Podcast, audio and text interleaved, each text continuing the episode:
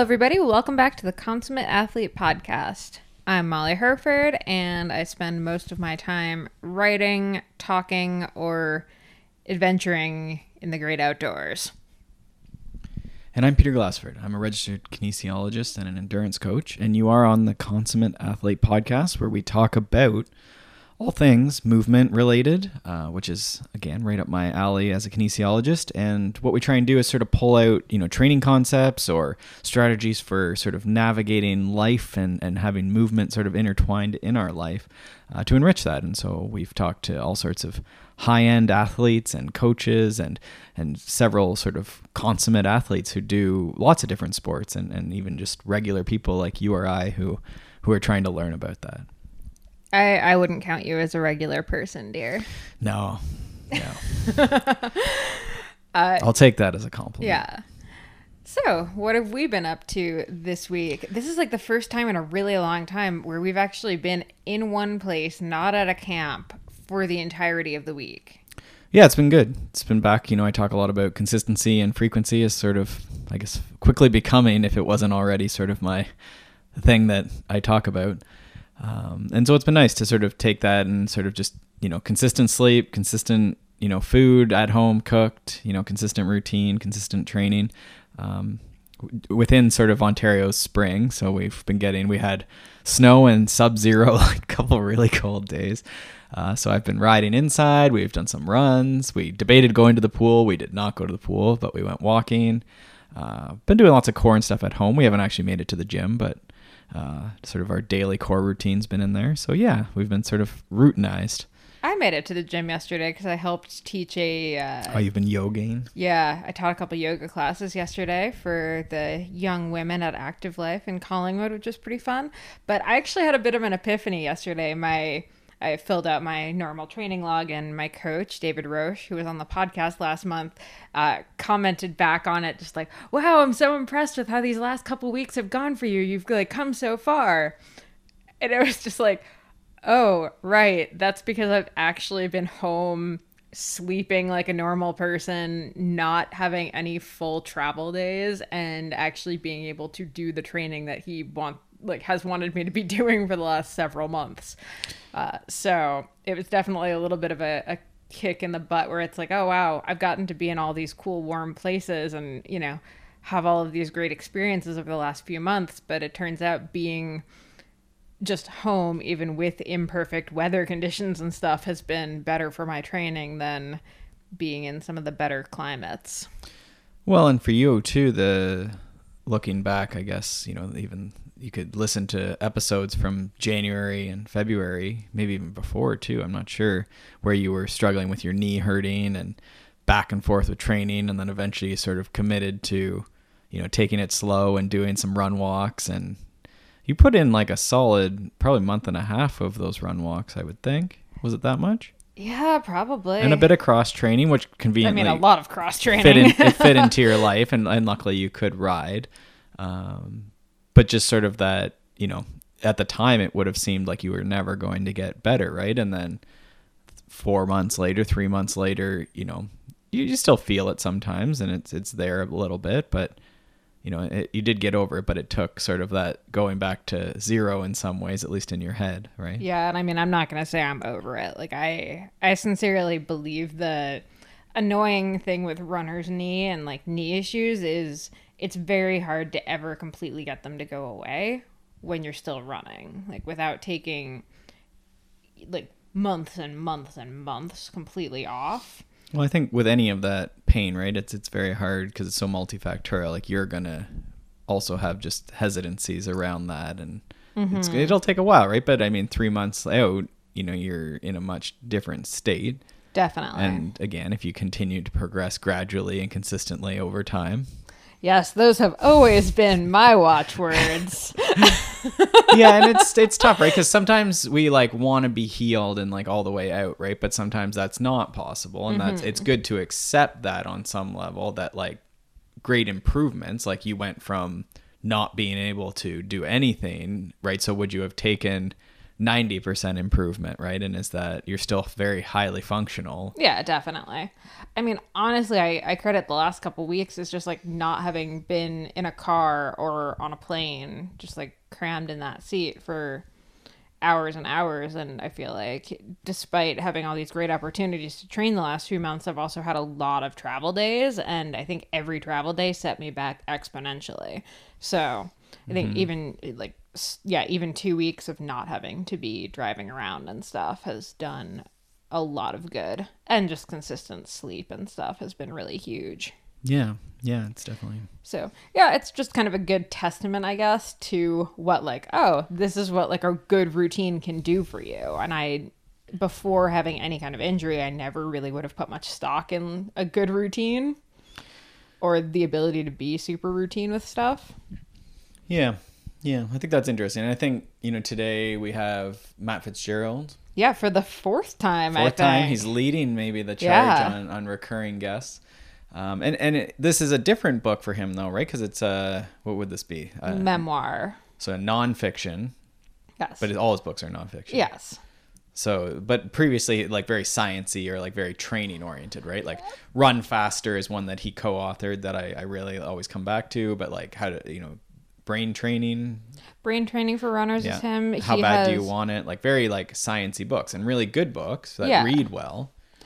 Yeah, uh, Racing Weight and the Endurance Diet are two of my absolute favorite books on nutrition. Um, Iron War is one of my all-time favorite books. Period. Um, about sort of the battles between uh, Yeah. Mark Allen and Dave Scott. Yeah, and it's a great narrative. Oh, right? that it one is almost, To me, it almost reads like a fictional book. Um, because the stories and the characters are so rich, right? So this book though is a memoir, so it, he's the character, um, and so it, it goes through like it's it's a running book. It's about running, but there's a lot of life's happenings that go on in it. Yeah, and I mean, I guess since we're on the topic of injuries, we'll point out like Matt's come on and Matt has said multiple times like he's one of the most injury-prone runners and I mean we can debate all of the reasons why. I think we can argue like he would say part of it is because he loves running so much that he'll push to get back to it arguably before it's necessarily super smart to. Um, but he, you know, a lot of the book does deal with that. I mean, a lot of it is much more on the personal side of things. Uh, his wife suffers from bipolar disorder, and you know, a lot of the book is sort of talking through their relationship and the ups and downs, and you know how they've kind of managed to make it to this point where everything seems to be you know going really well for them and they've really figured stuff out. And it kind of culminates in this eight marathons in eight weeks crazy cross country trip that Matt does with his wife. And the stories from it are just fascinating. The people he meets all these adorable little moments where runners are telling him all these stories about what got them into running or how they met their partner through running or how they've made new friends and all of this stuff is just so heartwarming and lovely. I really I really enjoyed the book. It's called Life is a Marathon. The book is fantastic. I I actually sat down and read it in a day. I was You so did. into You did. it. I mean, it's not irregular for you to crush books, but you certainly crushed that book. Um, and I think it's you know it gets to the the concept of your knee. You know, we're talking about your knee and like life's not always super sunny, right? And I think it's hard. I'm not going to go on to the social media tangent, but in this day and age in life in general it's easy to look at someone else and think oh their life's amazing right like I feel like you can't start with in this day and age after you said you're not going to go on a I'm not going to do it, but in the good old days, Yeah. in my day, um, right? And it, it's easy to say like, oh, we're just talking about cycling, and, and I think you and I try and you know stay on that, you know, stay in our lane, and we're not psychologists, we're not, you know, there there is bad stuff in life, right? But I mean, I don't think anyone needs to hear necessarily more about that. Um, but I think sometimes it's, it's there's utility in in seeing, oh, okay, like Molly's a great runner, but Aw. but she had to go back and like almost treat herself like a beginner and run walks are okay even for advanced people. Um, but you know there's struggle. We all have struggle right? We all have health concerns. We all have family that you know sometimes gets on our nerves or whatever and not not the family members that listen to this episode Definitely not them. I, I They're love- great. my youngest brother is a fantastic young man um, I don't know where you were going with that, Peter. yeah so anyhow the but in this episode i think what you're going to get is like some running takeaways how you know how do you run eight marathons and that seems like a very dense schedule of racing with travel with with your 10,000 miles. but i think also there's the, the real real stories of like their marriage right? Which is just reality right? Like few of us are going to make it through life without you know huge struggles huge downs right? And, and i think you know matt's a very successful priest he's one of the couple authors and and you know professionals that you really look up to right mm-hmm. and i think for you to read this because probably why you crushed it so quickly is that it's like wow like this is a whole new level that you didn't even know about matt Yeah. Yeah, and it's really interesting even talking to him about sort of his writing over the years. You know, he's managed to put out so many books and so many articles. I mean, he makes my the amount of writing I do look almost tame by comparison. He's so prolific. So to kind of get this backstory and see sort of what his last few years have looked like, you're just like, holy crap, how did how has he managed to do all of this and you know stay highly functional as a person? Uh, it's kind of amazing. And honestly he doesn't really know how he's done it either because I, I do ask him how he's written so much and still managing to run eight marathons in eight weeks because i don't think many people can run eight marathons in eight weeks. And his fastest one was the last one Hmm. that's the well you empty the tank i guess right But- yeah, and that one had the biggest drive too. They pretty much crossed the country for that last one. was it back to boston was that how they ended No, it? they that was midway because they started in California and made their way to the East Coast, went back Oh, through Chicago, course, and right. then ended in I believe it's Eugene, Oregon. So that was a I think th- almost three thousand mile drive in like blizzard conditions and some of it. And we also talk a little bit about how to uh, handle that kind of trip with your spouse because the amount of patience on the part of Matt's wife is honestly mind mind blowing to me because if Peter decided we were gonna get in a car and do eight marathons in eight weeks, I I don't know. I'd probably be on the side of the road after the first one, hitchhiking my way home because I don't think I could handle that. oh, also Matt likes sardines just like Peter does, so I feel like maybe the two of you guys should just go on a road trip together. That would that would probably be better for everyone. could be could be Anyway, I love this episode. I really like this book. I highly recommend everybody pick it up. It's such a good read, especially if you've been a fan of Matt's work for a long time like I have.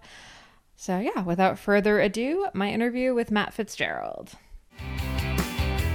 Readers who know you as the guy who wrote Racing Weight and the Endurance Diet and Brain, brain Training for Runners, can you give them sort of a, a 30 second elevator pitch of what this book is about?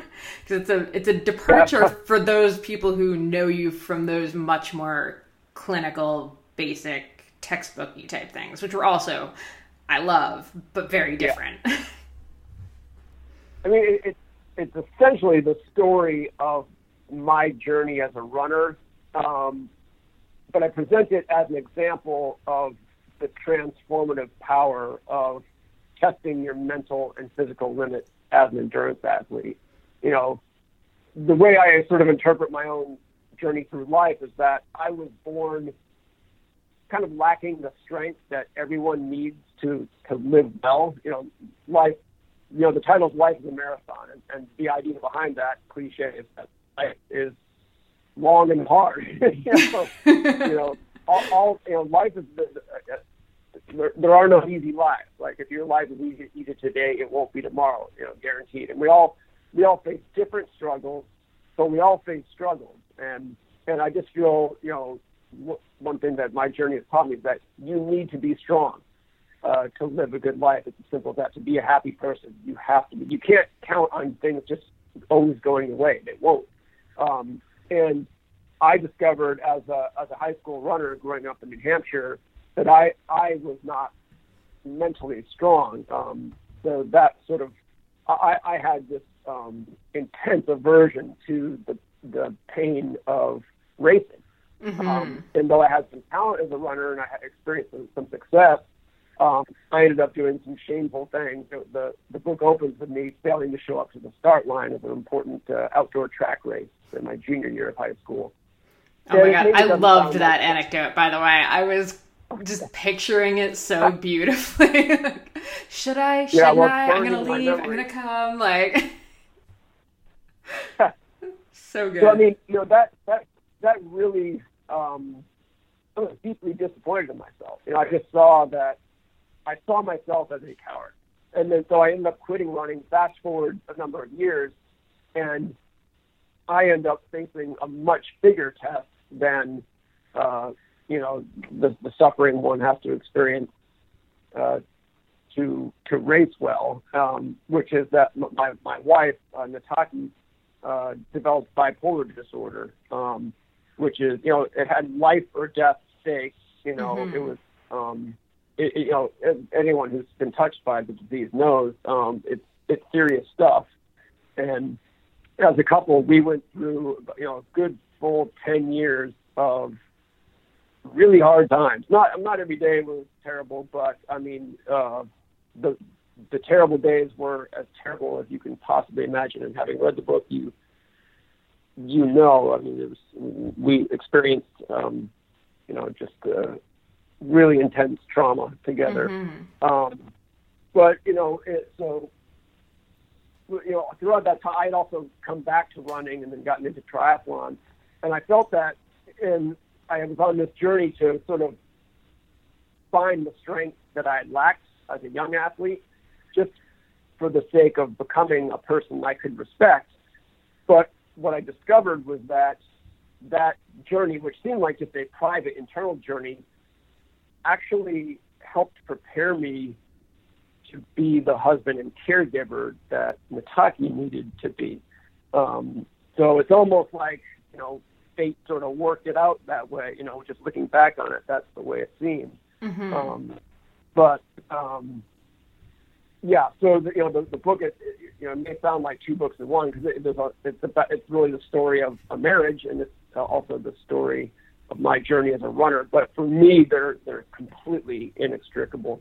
Um, and woven in there are also uh, stories I collected um, uh, during an eight day, uh, eight week uh, cross country journey that I took with Nataki, sort of after we'd come out the other side, um, and you know found kind of a happy equilibrium. Um, and it was sort of that trip was sort of an exploration and an opportunity for me to explore, you know, what I call the magic of the marathon, which is this amazing transformative power that testing your limits as an endurance athlete uh, has. Um, all of that packed into the book. That was yeah, that was in 30 seconds. I know. I mean, it's it's a pretty long book, so that's it's understandable that it took more than thirty seconds. Um, so when yeah, you I guys, didn't. I didn't work. I go work ahead. on the 30 second version. yeah, you're gonna have to work on that elevator pitch. I don't know. um, so when you started out on the eight marathon cross country trip, did you know that this was the book you were gonna write? I did. Um, yeah. Um, you know, as I've been telling people in, in other interviews, since the, the day I met Nataki on a, a blind date in 1997, uh, she's she's she's sort of been my muse. Like I, I, uh, something about her and our relationship inspires me to write. So a lot of the stuff that's in the book, I was documenting um, in real time almost Mhm. like that uh, the the scene where Nataki, the really I think poignant scene where Nataki meets my dying grandmother uh, on on the you know, first time I took her back to New Hampshire. I wrote about that the next day. Um, Mhm. So I, I'd always sort of wanted to tell our story, but our you know when when Nataki was diagnosed, our story just became something else entirely. You know, Yeah. at first I looked at it as uh, like the ultimate the opposite to tract kind of story. But Mhm. you know, then you know, just you know, the per- the proverbial shit hit the fan, and you know, I, I wasn't going to share any of that stuff publicly until we kind of had a happy ending. And then you know, when we came out the other side of it, uh, you know, ideas just come to you in the most mysterious ways. But um, the last thing I expected was to tell our story sort of as a running book, um, but it just seemed authentic to me because it really built on obviously everything I've done before. That is the thing that it has in common with racing weight and everything else is that Mhm. um, there's a there's a great uh, Buddhist expression I like, which is the farmer points the way with a radish, and what what that expression really means is that everyone's philosophy of life is grounded in their daily life. You know, so you know, I I am an, an endurance athlete. It's just a huge part of my identity. It's a huge part. It really is my. It, it's sort of like, you know, training and racing are sort of sacraments for me. Um, so it's, it's it's no surprise that you know I I sort of look at my life through that lens, you know, the, the lens uh, uh of an athlete. So mm-hmm. um, yeah, sort of it's sort of uh, kind of unexpected the way it came together, but um, that's the way it came together. Yeah. And I was wondering because I mean, you came out with "How Bad Do You Want It" just a few years ago. So did that kind of spark some of these things? Because to me, like the first scene where you know you do kind of skip out on that race, like that reminds me a lot of "How Bad Do You Want It?" Because clearly the answer yeah. then is not bad enough, right? Yeah, yeah. I mean, obviously, you know, I, I'm the same person, so you know, anyone anyone who cared to like, and I'm not recommending this, anyone who cared to look back at everything I've I've published uh, would see you know a certain continuity. You know, um, obviously there's some evolution, but you know, um, you know, uh, the psychologists refer to it as narrativizing. You know, where you sort of you see your own life as a story um, and there's also, you know, mythologizing can get mixed up in there where you just, you make sense of your life by just not looking at it as an arbitrary sequence of events, but as, you know, a coherent story. And as a writer, I do a lot of that. Um, and again, because I spend a huge part of every day running and, you know, chasing my limits uh, as an athlete, um, that, you know, that is my story. you know, I, mm-hmm. I, can't mm-hmm. I can't really tell my story without uh, you know you know without that endurance theme. Yeah, I was actually really surprised, honestly, reading it because it never occurred to me that you hadn't been an athlete for years before you got into writing for multisport and then triathlete and you know writing all of these books so to read that it wasn't until after you were already writing for triathlete that you were jumping into a triathlon. I was completely surprised yeah. by that. yeah, you know, I, I, did, you know, see, I was between, I, I quit running cold turkey mm-hmm. uh, when I was just shortly before, well, right around the time I turned 18, or you know, maybe, yeah, just a few weeks before I turned 18 and I didn't really get back into it in a serious way for yeah for ten years, uh, 10, 10 11 years. Um, but during that whole time, I I actually I exercised a lot, but it was almost all weightlifting. I don't really kind of go into that too much in the book, but I you know I was always a very physical person, um, and you know uh, I you know I. I could lift small cars during those years, but I, I couldn't find the flight steps without, without getting winded. So it's not like I completely let myself go. But I was, I was, I had a beer belly. I mean, you still thought you could jump into an Olympic distance triathlon like it was not going to be a problem, and it seemed you survived it. So that's more than most standard people can do, I'd say. Yeah, barely survived it. Yeah. Um, so was this book harder or easier to write compared to your past books?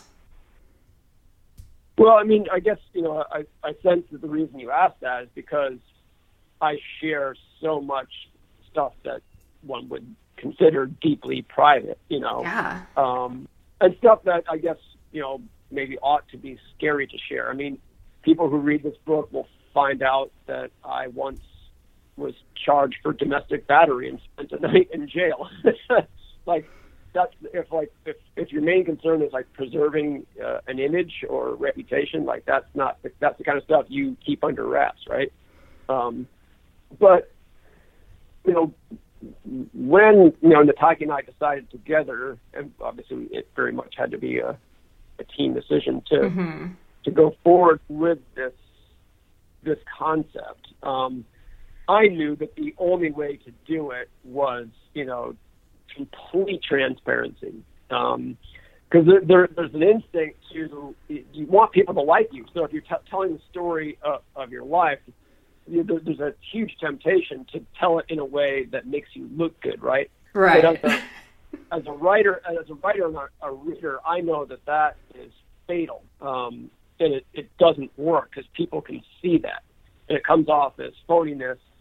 And also, you know, if, if you're actually trying to write a book that, or you know, tell a true story that is deeply moving to people, you have to show the worst because that's that's what actually earns people's respect. It, it's a little counterintuitive when it's your skeletons that you're yanking out of the closet and mm-hmm. putting in front of people, but that is how it works. When they see you just share it all, you know, sh- sh- reveal yourself warts and all, and then you know, yeah, people have to see some kind of transformation or progress as well.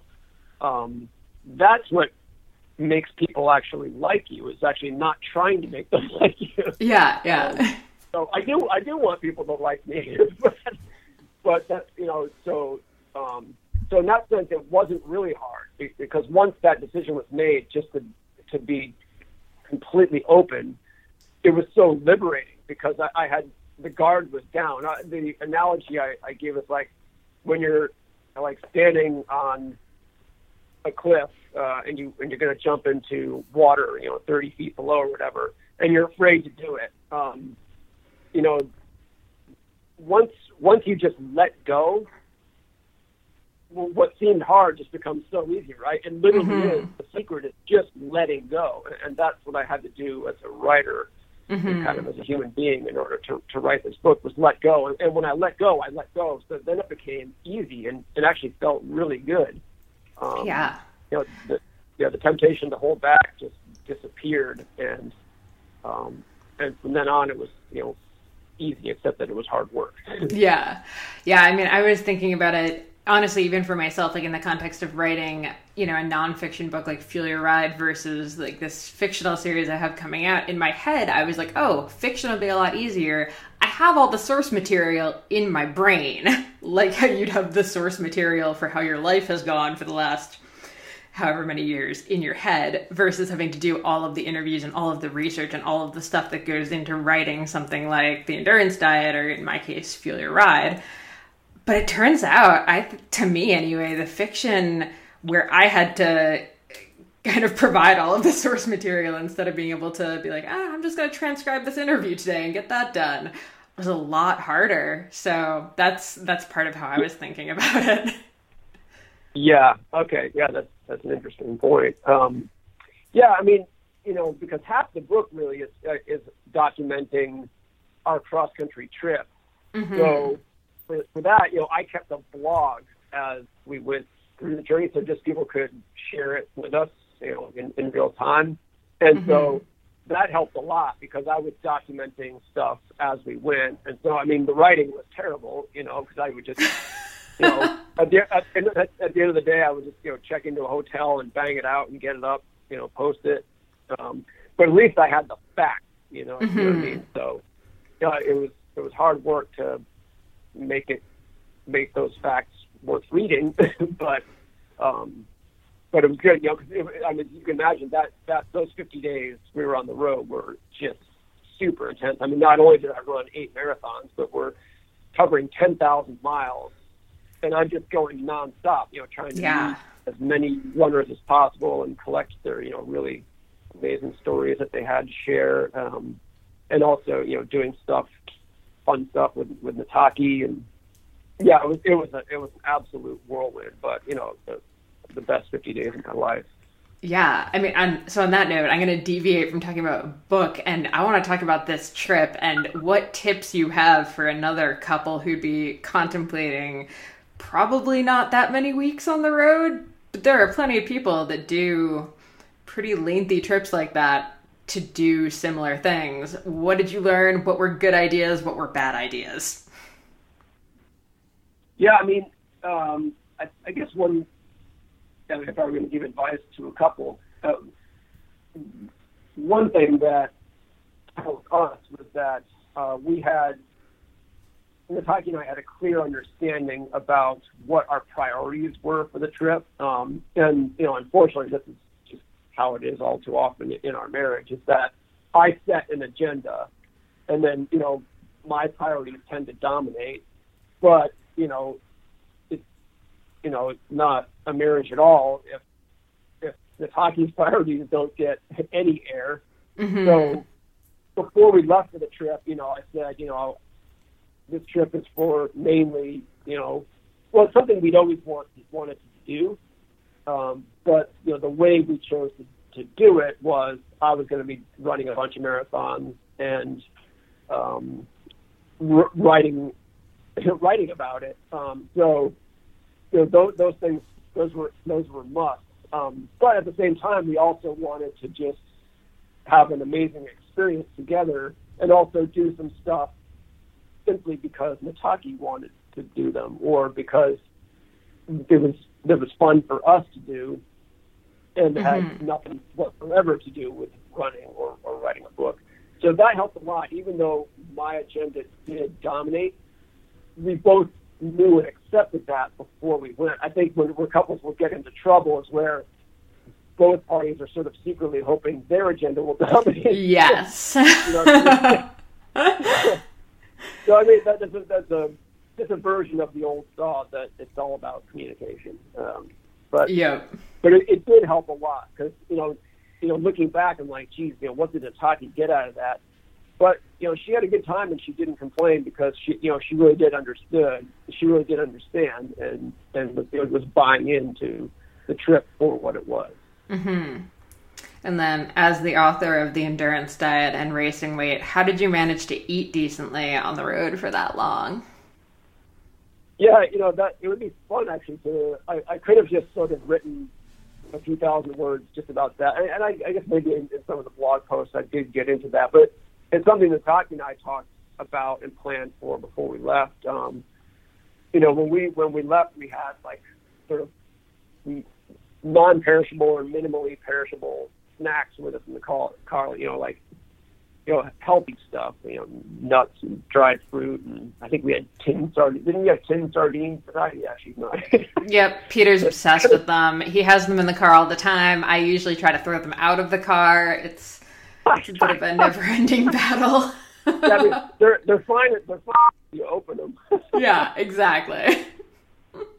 but we uh, we we did it. We hit a lot of supermarkets because you know obviously you know for me it's important to eat healthy, and I really didn't. It was kind of um, actually I did write a blog post about this before we even left, um, but it was like I, I wanted I sort of embraced the, the challenge of maintaining my normal standards, you know, under difficult circumstances because you know it, when you get out into you know middle America, finding healthy places to eat is not easy. Um, but a lot of people use that all too readily as an excuse. It's like, oh, McDonald's is the only thing around. I just, Mhm. I had to have a Big Mac. I had no choice but to go for the extra large fries.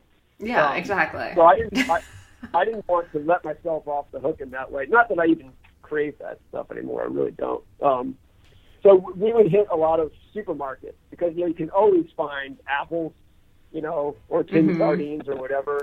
Um, and you know we we we we, we weren't unfortunately if we'd done the same trip 20 years before. We would have been living hand to mouth but you know our finances are better than they were 20 years ago. So you know we could we could do some restaurant meals where you know if, even if you choose like you know one of the like a Chili's we we ate at a few Chili's like you can find you know good stuff to eat on, on their menu. I mean, maybe Mhm. most of it isn't good and the, the temptation is there um so yeah, it wasn't it wasn't super challenging. There were only a couple circumstances where I just sort of I was hungry and lazy, and the only thing around was uh, McDonald's, and I just said, oh well.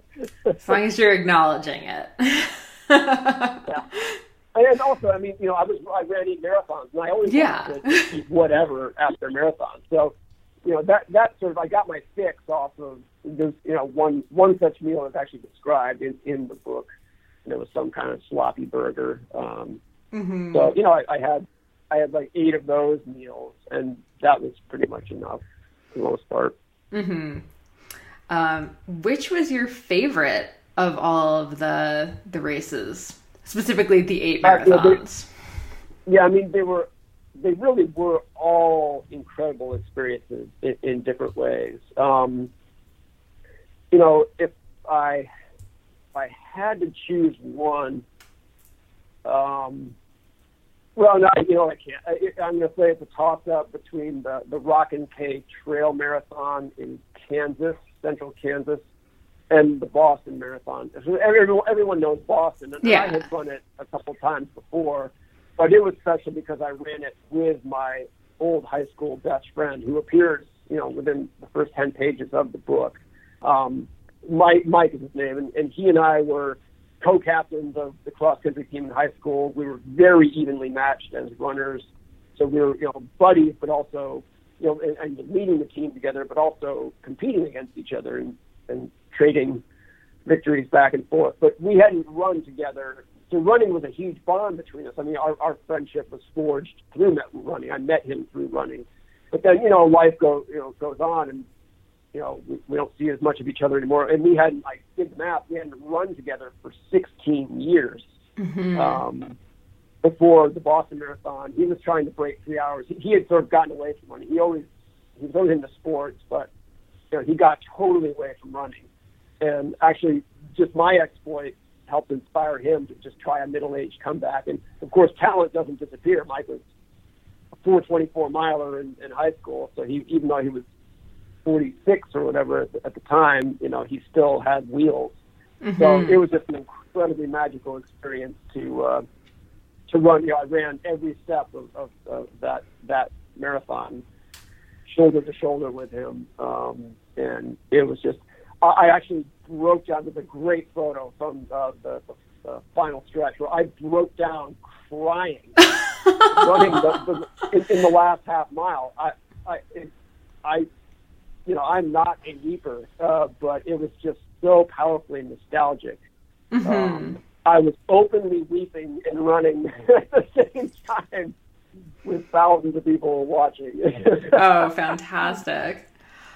Okay, yeah. so it like literally just hit me how many marathons that is to do in a really short period of time. You know, when you're reading it over 250 pages, it doesn't quite occur to you that like not only are you doing these pretty like close together, you're also driving between them.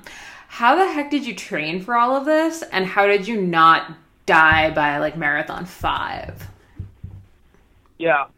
Well, you know, fortunately I, I had I had experience on my side in in, in planning this, um, and though I, I as I I'm sure you know from our prior interactions, I, I am a very injury prone runner.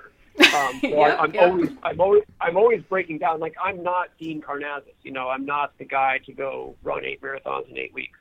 Um, but I wanted to do it, and during the the winter before. So the trip started on, I think it was March 20, or the first marathon, I believe, was right around the first day of spring, uh, 2017. And so I was, you know, I was training over the winter, and I was injured.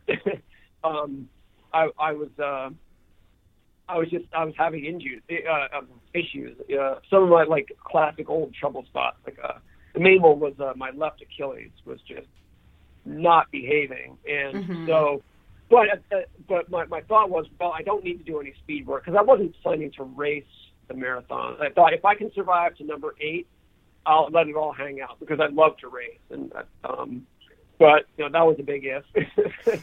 um, so I thought, well, I, I won't do any speed work. You know that can wait. Um, I just need to be able to go the distance, uh, and I just needed to be. But also, even if I hadn't been 100%, or even if I had been 100% healthy, I would have deliberately undertrained a bit so that I could actually, I wouldn't be sort of peaking for the first one mm-hmm. because then I would be overcooked, you know, well before I got to number eight. So I actually wanted to be just barely fit enough for number one and sort of get fitter as I went along to actually mm-hmm. have the bandwidth um, and that's exactly what happened. It, it was really kind of uh, interesting how it unfolded. You know, my body did it, it held up really well. The Achilles was sort of always there.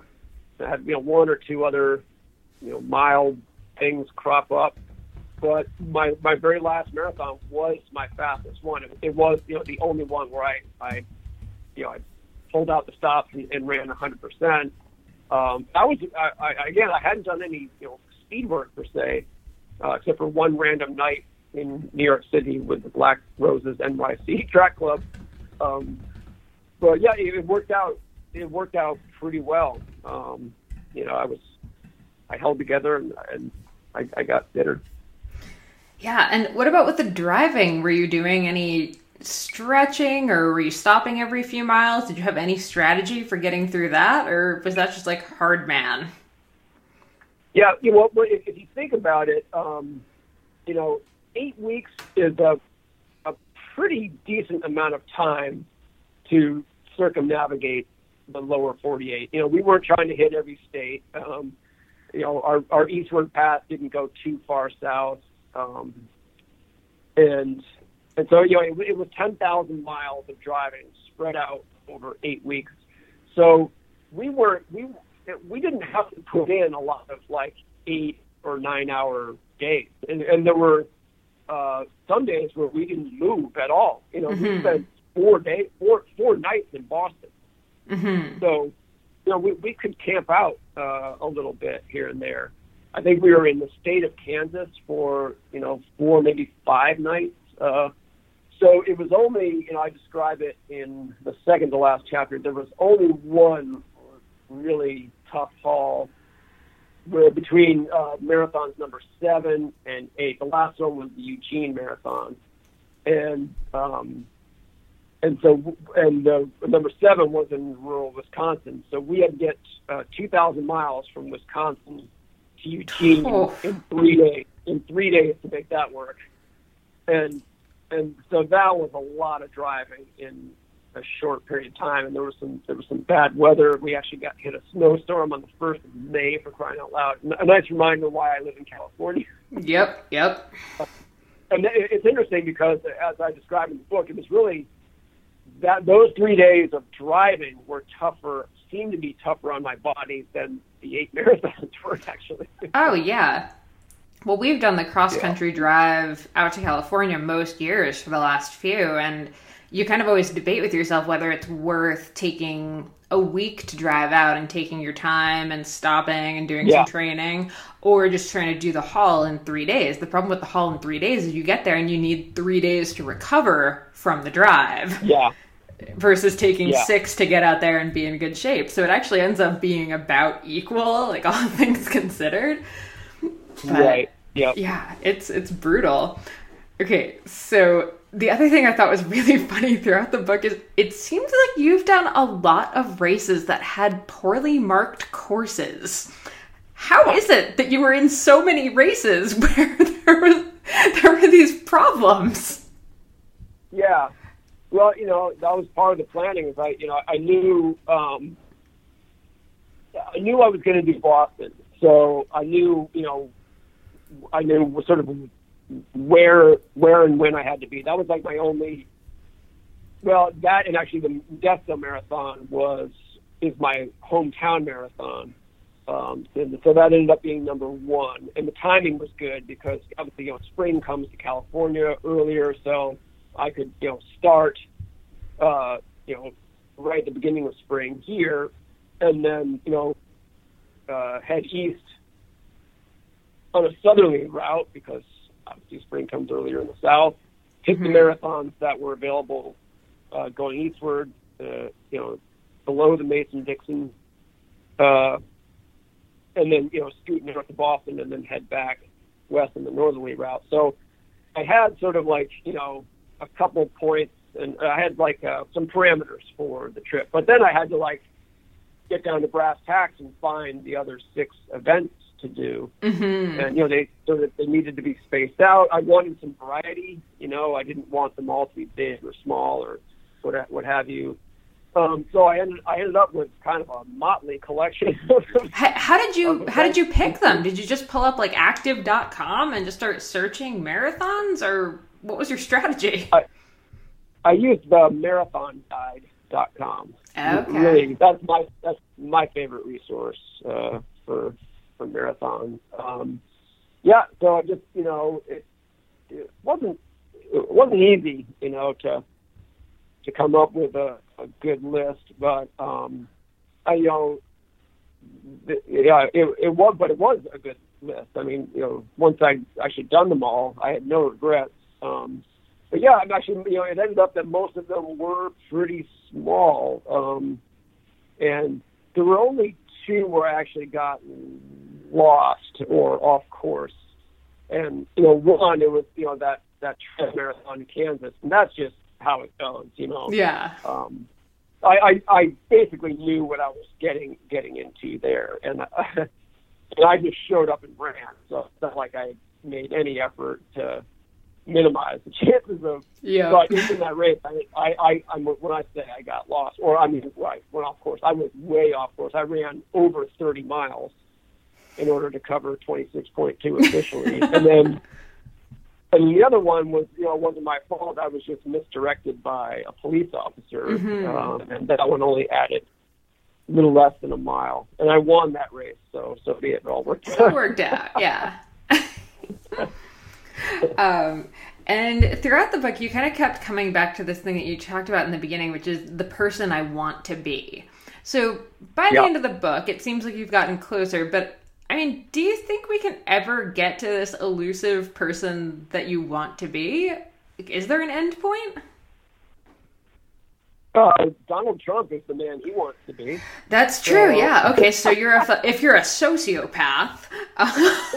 um, yeah, but I mean, I you know, not to get all political or anything, but I mean, my my my point uh, is that if you have no standards, you, you you- I'm serious. If you have if you have no standards, uh, Mhm. if you just assume that everything you do is good because you did it, uh, you you are the person you want to be.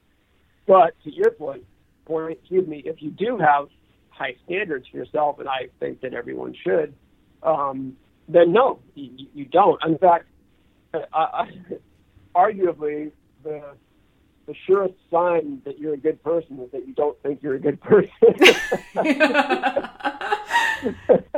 I like it. you know. But I mean, I, I that I mean, that is sort of my philosophy. Is I I like to be hard on myself. I like to hold myself to a high standard. That just it feels a, appropriate to me, and it's not. It doesn't make me miserable to fall short of the mark unless I fall way short of the mark. You know what I mean? Or I get caught in a cycle of falling short in the same way over and over. Then then I'll, I'll get angry at myself and uh, it makes me unhappy. But by and large, I just it's not that different from striving as an athlete. Like hmm um, you know, you know, I talk about in the book how you know, basically I was never satisfied by any race performance I'd ever done, but that didn't really make me a miserable athlete. It didn't make me think I should quit or regret the whole journey. None of that. You know, it was it was still fulfilling and worthwhile to be an athlete, even though I felt like I never realized my potential. And I think it's, it's similar in, in your character development. Um, you know, it, it's a journey you probably shouldn't ever feel that you've ever completed. Yeah, I think there's there's some cliche that to the effect of like you know the worst thing or yeah like the worst thing is to not get the goal that you wanted and the even worse thing is to get it because like what, what do I do Yeah. now? Right. Yep. That's that's why I'm glad I've never you know won a world championship or anything like that. Totally happy about it. really enjoy that. Um, so this reading this book also put into a really short perspective how much you've managed to write over the last 10 15 20 years given all that you've done you know as far as your racing and then if i think about all the articles you've added in um, on top of the huge list of books you have um, and i mean all of the the personal life stuff that you talk about in the book how the hell do you manage all of this Yeah, I I really don't know, and to, to be to be to be to be totally honest, like there there are just moments when I step back and think about. First of all, I mean, there's there's nothing. I mean, it's, not. I, I don't take pride in having written a lot of stuff. I, I take pride when I feel like I've written something good, and for sure, not you know, not everything I've written was good. So, um, but I. It, it is absolutely undeniably true that I have over the years written a tremendous amount of stuff, and and and honestly, I, I look at it from the same perspective as you, like someone who, even though I lived it myself, I have no freaking idea. you like read your own, you're reading life as a marathon. You're like, wow, this guy seems really busy. yeah, I, I I don't. I mean, I, well, I, I, I don't I can't really add anything to that. It's just like uh, I I couldn't stop and I didn't want to stop and I guess I never really got writer's block. That's about the best. I can do. well, and if you did, you could just put down one book and start working on the next, or work on the next article that's due, or a coaching thing. I think that's the nice thing about having so many different streams that you're you're working off of, right? Yeah, but yeah, I definitely I am one of these people. I mean, it's a terrible comparison, but I, I remind myself of uh, a little bit of how uh, Prince, the music artist, the late great Prince, was described mm-hmm. as just someone who had no off switch for his creativity. Uh, I love it. I mean, like, you know, he just like, you know, he, that's why he built Paisley Park. Is that he just he was he played every instrument he could produce and he would come up with you know two three songs a day you know in the in the 80s and 90s he, he's apparently slowed down in his last few years but he would just he just as soon as he finished one song all he cared about was the next song mm-hmm. I, I, I'm no, in no way comparing myself talent wise to Prince but in, in terms of like that sort of artistic makeup where I'm just always about the next thing. Like I am not one of those writers who like finishes a project and need time off. Time off is just terrifying to me. Uh, like I just, I, I am, I am not a happy person unless I'm creating. I just, yeah. So, and that, that's probably maybe the, the best answer I can give you to your question. It's just, it's just like it's, I need it like air. I need to write like I need air. Hmm. I definitely understand that. Um, okay, yeah. last uh, last thing here, and it's this will probably be more than a thirty second elevator pitch. Could you just kind of give uh, give listeners just like one anecdote that you particularly love from the book, like one moment that stands out, just so they know what they're getting into?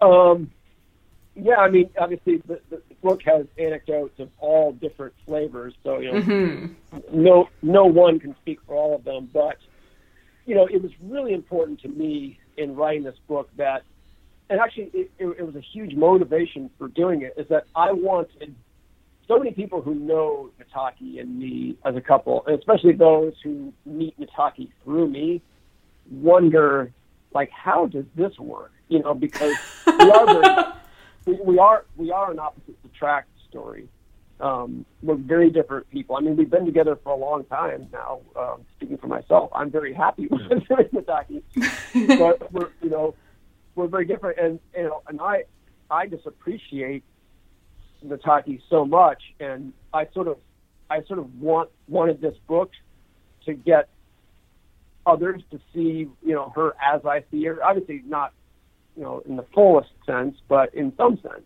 Mm-hmm. And so I, I didn't want this book just to, you know, be all about her illness or, you know, some of the behavior that she couldn't control in the worst moments of her illness. I wanted to show the I fell in love with and that I remain in love with today. So a, a, a moment of that sort appears, I, I referred to it earlier, uh, relatively early in the book, when I took Nataki home to New Hampshire for the first time. It was Thanksgiving, but my, my mother's mother was, was weeks away from passing away at the time. She had colon cancer and dementia. She was in a nursing home. And I took Nataki to the nursing home basically to say goodbye to my grandmother and also so that my grandmother could meet the woman who ended up being my wife. Um, mm-hmm. And you know, I'm not. My family were typical sort of Puritan heritage Yankees. We're really not good with, you know, emotional intimacy and such. Yep. Yep.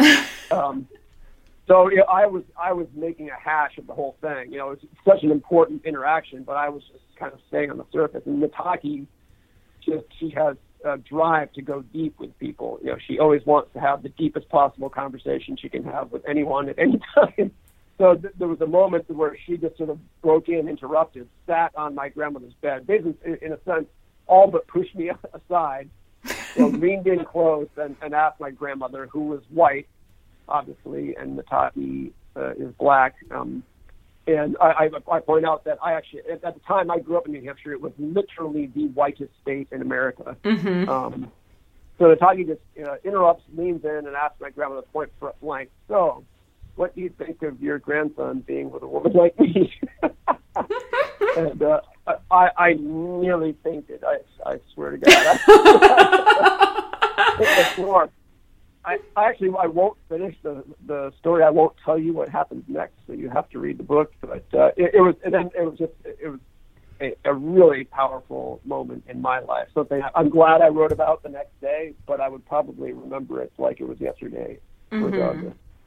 No, and I mean that scene and the one after it just really like choked me up. Honestly, I I laughed and I cried when I read this book. So and I don't I don't normally laugh and cry that much when I read books. So that's that's a pretty big. It's very emotional and it's a really really great read. Um, so um, I mean, are you? So first of all, I want you to tell everyone where they can find this new book, and then second of all, I have to ask because you're you. What's what's next? What are you working on now? Yeah, so um, I guess it's available everywhere books are sold, as as they say. If you just you know Google the title "Life is a Marathon," you'll find it. Um, if you want to just start with my website, that'll work because it's all over the homepage now. and that's mm-hmm. mattfitzgerald.org. Um, and you know, I've been working hard. So this, it, 2017 was an incredible year. Um, so weeks after I, uh, Nataki and I got home from the cross country trip, uh, we picked up stakes again and relocated to Flagstaff, Arizona for the summer, where I spent 13 weeks training with the uh, Hoka NAZ Elite professional running team uh, as a kind of experiment and also something to, to write about. I'm having the darndest time getting a publisher for that book. The, the, the working title is The Running Bum. Uh, but I've been working on it know, ever since, and it's it's pretty far along. But I, I can't offer uh, uh, an available when date yet because nobody wants to find it. well, if you need a pre-reader, you you know I'm I'm just waiting for the next book now. So putting it out there. All right. awesome. Well, thank you so much, Matt. As usual, it's super fun chatting with you, and yeah, everyone should definitely read this book. I loved it. Thanks so much. Thanks so much for tuning into the Consummate Athlete podcast. Uh, you can check out my stuff over at theoutdooredit.com or by following me on Instagram and Twitter at Molly J. Hurford. And you can check out Peter's coaching, training plans, blogs, all that fun stuff over at smartathlete.ca or by following him on Twitter and Instagram at Peter Glassford. And if you want to support this show and other awesome podcasts, please check out wideanglepodium.com for show info, other podcasts, bonus content, and to become a donating member so you can get all of that rad behind the scenes content and help keep shows like this on the air. And lastly, if you're enjoying this podcast and all the information that we're bringing to you every single week, uh, do us a solid and pop into iTunes to leave us a rating and review. It takes you about two seconds. You can do it on your computer, you can do it on your phone, and it really helps us out. Thanks so much, and we will see you next week.